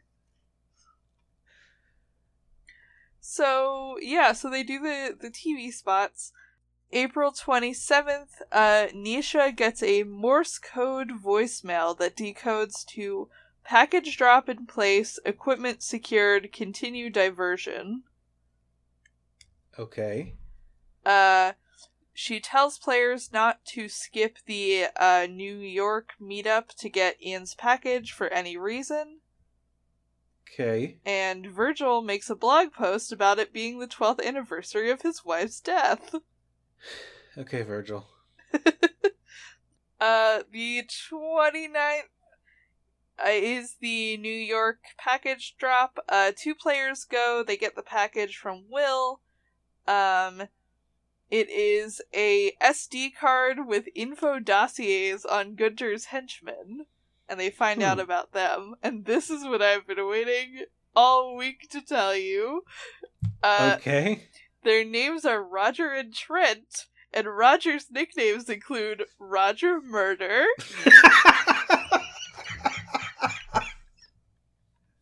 Roger Murder. which is the best name for any character in an ARG ever.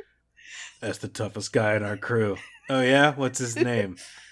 Well, his real name's Roger. But you know what we call him? Roger, Roger Murder.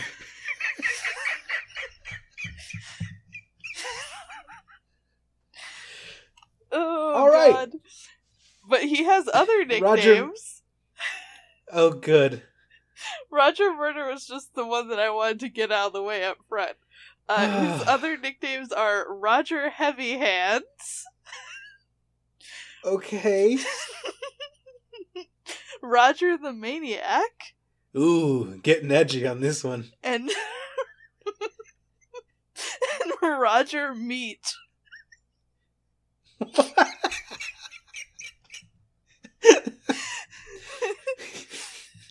Roger Meat. Yes. We got Roger the Life Disrespecter logging on.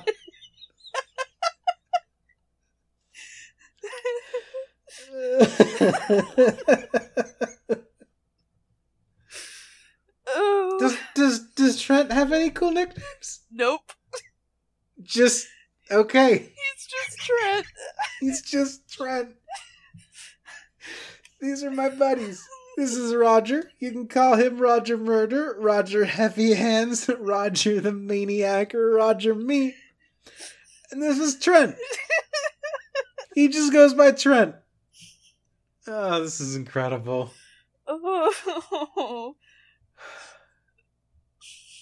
Roger Roger Murder. Roger Roger Murder is the name that you pull out at the last second for your D&D campaign because your players like you forgot your player could travel through walls and then you're like oh shit. He stumbled onto the crime scene while the guy's still here. They're like who are you? He's like i'm roger murder. I just want to know who pitched this to like the Audi people. like, okay, two of the two of the characters in this story that we're telling are Roger and Trent, but Roger's name is actually Roger Murder. oh my god Someone had to like run this by like a boardroom of Audi people. my god Oh, so we know our enemies so we know They're- our enemies. trent and roger murder So April 30th is when everything goes absolutely sideways. Okay So April 30th is the Coachella meetup. okay Um, I read numerous accounts of this, and it's very hard to tell what happened when, but I put the order of events together as well as I could, going from several different accounts. Okay. So, the morning of the event, Worry emails Ian a video of them stalking Nisha at Coachella. Okay. the players are like, oh, maybe Worry is Virgil, maybe it's one of Gunter's guys, we should be on the lookout just in case anything happens. Well, they think Worry is a woman, right? Because it's Virgil's dead ghost wife. They are unsure if that's the truth, but they're like, we should be on the lookout anyway. Um, they go to Coachella. I think it's five players. Um, yes, it is because they ended up being called the Coachella Five in uh Okay. in subsequent retellings. Uh, there is a webcast of the live meetup like there was for Atlanta, but it only broadcasts for a couple minutes before it turns off completely.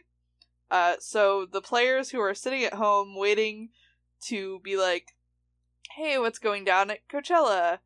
Um, only see like a couple minutes of basically nothing happening, and then the web feed turns off.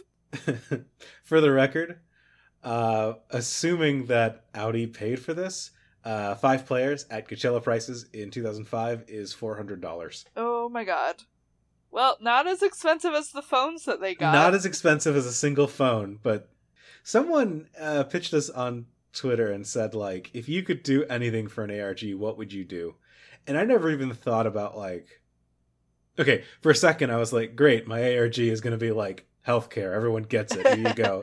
Infinite budget, no takesies backsies. Um, but never in my wildest dreams did I think, yeah, and then we'll buy six iPhone 10s uh, and give those to the players as they need them for clues. Um, Yeah. And then we'll send them to E3. We'll probably get their plane tickets too. Um, like I never even thought of that. That's It's wild. it's cra- it, It's it's wild how much is getting spent on this. Oh, so the five players show up at Coachella. Uh, they get their phones.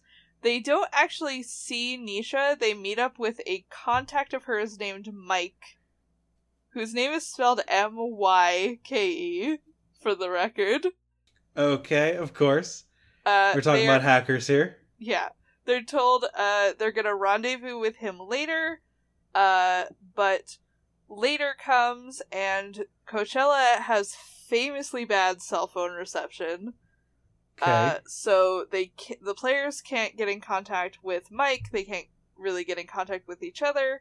So the group of 5 players decides, "Hey, we know that we're going to the Audi after party. Why don't we go early and check out the A3 that's there and see if we can find like the SD card that we know that we're looking for?"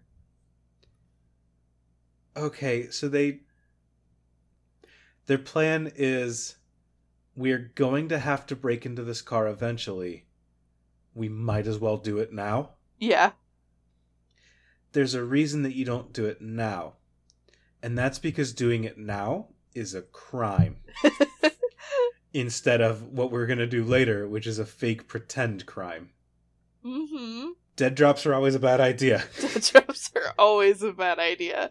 That's I think the one thing that we've learned from doing this podcast. ARGs are great when no one ever meets. ARGs are great when none of the players have to interact with each other in like a physical public space. I do think it's one thing where, like, if you're online in a Discord server, it's easy to have your suspension of disbelief and be like, yeah. This is all a game. It doesn't really matter. Like, you know, Yeah. like, we can do this. But then you get in the real world and it's like, oh, that's the prop car. Let's break into it. And it's like, uh, no, no, no, no, no. If you were actually doing the things you were doing in the game, that's called hacking and it's bad. Um, you're doing it in pretend, so it's fine. But if it was really happening, you'd go to prison if you got caught. Yeah. and now you're in the real world doing like real world hacking, which is just physical crimes. So I love ARGs. ARGs are so good, Marn. They're so good. Granted, I think that the Audi employees at the after party were in on it, but obviously the pe- the like real life people who were attending the party weren't. Right. And there's still a case of like Hi, I'm John Audi. I'm working security for this Audi after party at Coachella. I know that at 4:30 some players are going to come up and I have a thing ready to go where like even though I'm security, I'm going to quote unquote look away from the car at 4:30 so that they can do a little thing. It's a little demonstration for part of their ad campaign. Sure. That doesn't mean that at 3 p.m. I'm going to let people break into the car. Right. okay. Okay. So from here, uh the Coachella 5 go into the after party, they hang out for a while. Um the so this was weird cuz uh from one of the accounts that I read, it sounded like the actor who played Mike was there at the party and they tried to like pick his pocket for the mission dossier because they wanted Okay. to know what exactly they were supposed to be doing. Great. So the way that we're gonna solve this boss fight in D and D, uh, John, you're gonna distract Andrew so that I can steal his DM notes. basically. Um, okay. So Nisha, that was when she cut the live stream and was like, "All right, I'm gonna go and like regroup the players." Um, and then something really interesting happens, Okay. which is a case of both like player improvisation and actor improvisation, the likes of which I don't think I've ever seen in an ARG before. Okay. So Gunter's men show up to the Audi party, and the players recognize them, and they're like searching around this A3, and Gunter's guys come up to them, and one of the players brought a fake SD card and gives it to them. Okay. And so they leave, but Ian and Nisha, who are also there, think that the players have double crossed them, and they also bail. Holy shit. And so the Coachella live event, yeah, so the Coachella live event ends with the players are told to leave, like Ian and Nisha bail and they don't trust the players anymore. And it seems like this double cross has gone down, but it was actually like a huge misunderstanding and the players Holy just like shit. didn't get a chance to explain it. Holy shit. Yeah. This is why your game needs agency. A game needs to have decisions, and those decisions must matter. Uh-huh. Holy shit. Uh-huh. Isn't that wild? Did they ever get to search the car? No. Okay, so So it, w- it was speculated later that um if this hadn't happened, they either like wouldn't have found the SD card or like something would have happened that would have prevented them from getting it. But this was just like all of the actors involved saw an opportunity and like ran with it. Okay, wow, that's okay. So we've officially betrayed Ian and Nisha, as far as they know. Roger Murder shows up, and we act in his favor. So Kind Gunter of. thinks that we're on his side now. So yeah, we pretend to act on his favor. So now we have only enemies. yeah. This sounds like a place to call it for today. Yeah. I'm very excited to see where this is moving forward. Yeah, this is an ARG where I think like they put a lot of work into like the plot, but also into just like anticipating when the players were gonna go completely off the rails and just kind of like running with it instead of like trying to put the plot back on the rails. I'm I'm very excited to see where it goes forward from here. I'm excited for you to find out. We have all of May and June to go over yet. All right. Well, then this will be part one of our two-parter, and we will go from here. Hell yeah. Holy shit. Oh, this is incredible. Imagine having the forethought to bring a fake SD card to your ARG Coachella party. Damn.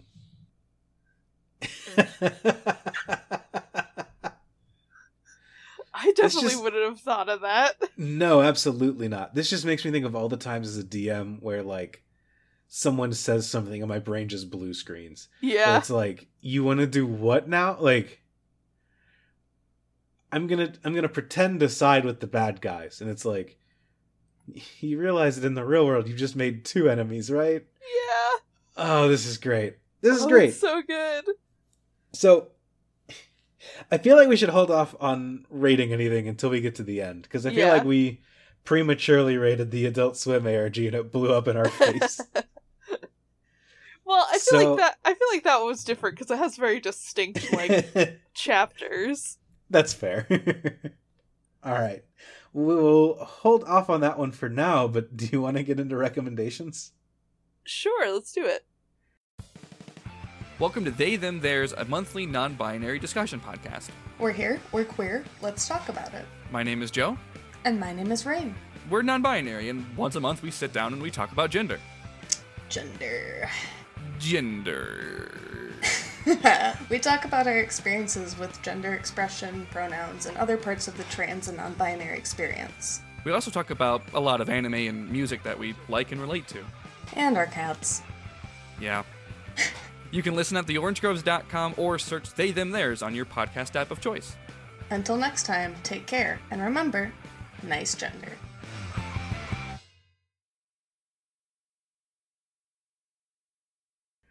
All right. Um, so Marn, what is your recommendation for the week? Um, so I was on a cross country road trip last week and I didn't get to consume that much media. Uh, that said, I think my recommendation for this week is I just got Yoshi's Crafted World on the Switch and it is the cutest and most relaxing game I've played in a really long time and I'm just enjoying it as like having something to play for like an hour before I go to bed as like wind down time. That's like a Yoshi platformer, but everything's made out of like felt, right? Yeah, it's like so it's like a like a standard like Yoshi's Island game, but everything in the game Mhm. is like made out of craft. So there's like levels where everything is made out of like little swirled pieces of paper and there's like sheep that are made out of cardboard in the background and you can actually like throw stuff at them and knock them down. It's really cute. I um that sounds really cute. Very yeah. kitsch. my girlfriend was saying that it's like a really cool way of like playing with a medium where like it's progressed so far that it's either you make an extremely like hyper realistic video game or you make something that's like hyper stylized. Mm-hmm.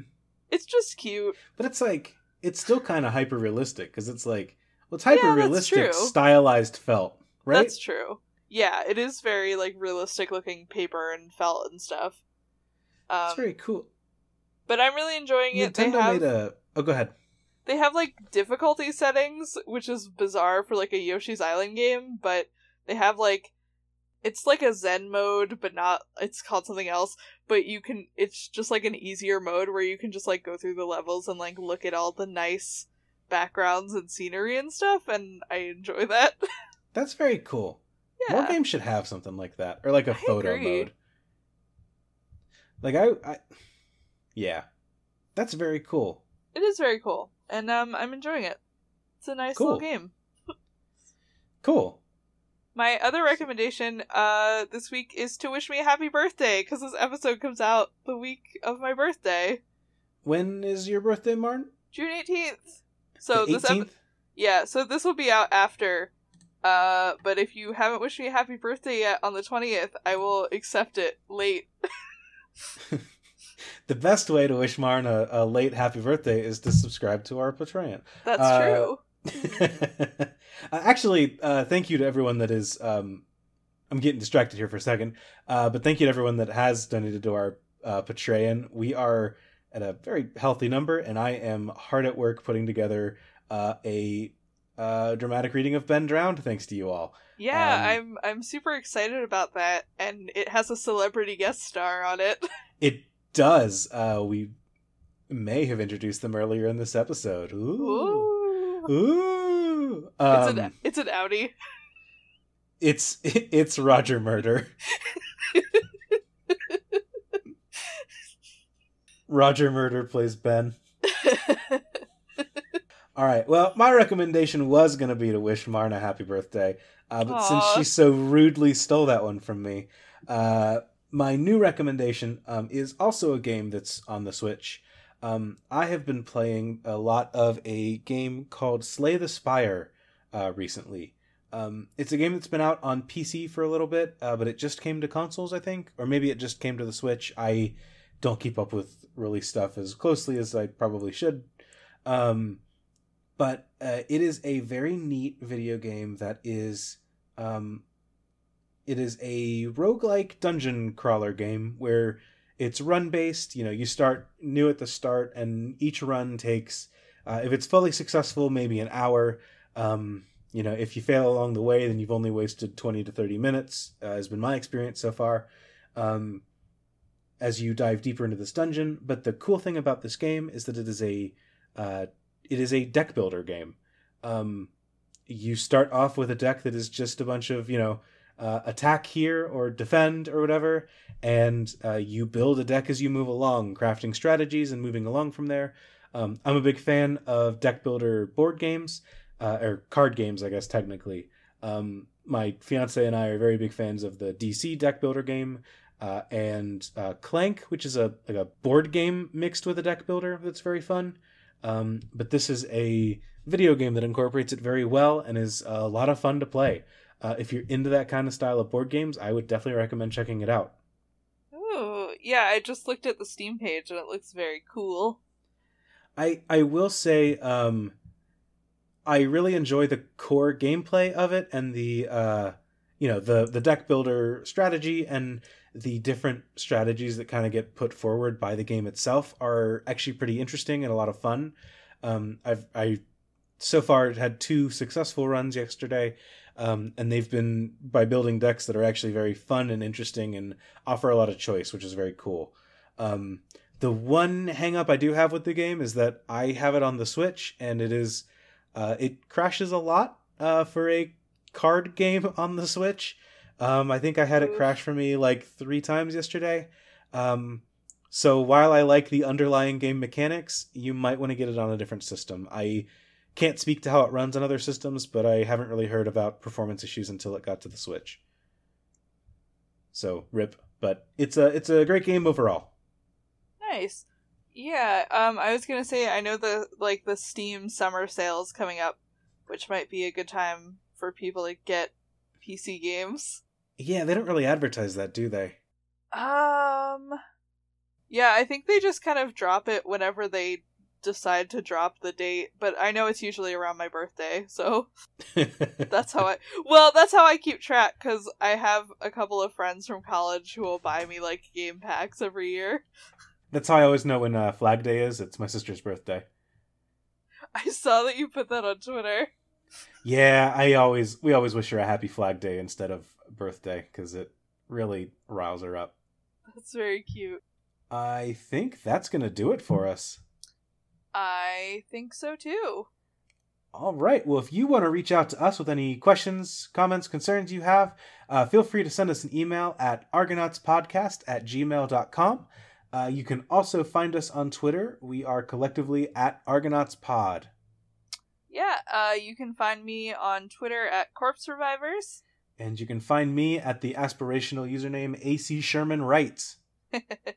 Uh, please feel free to check out the aforementioned Patreon. Uh, you can find that at patreon.com slash argonauts podcast. Or if you want to be like me and make mistakes, you can spell it out. That is P-U-H-T-R-A-Y-I-N dot com.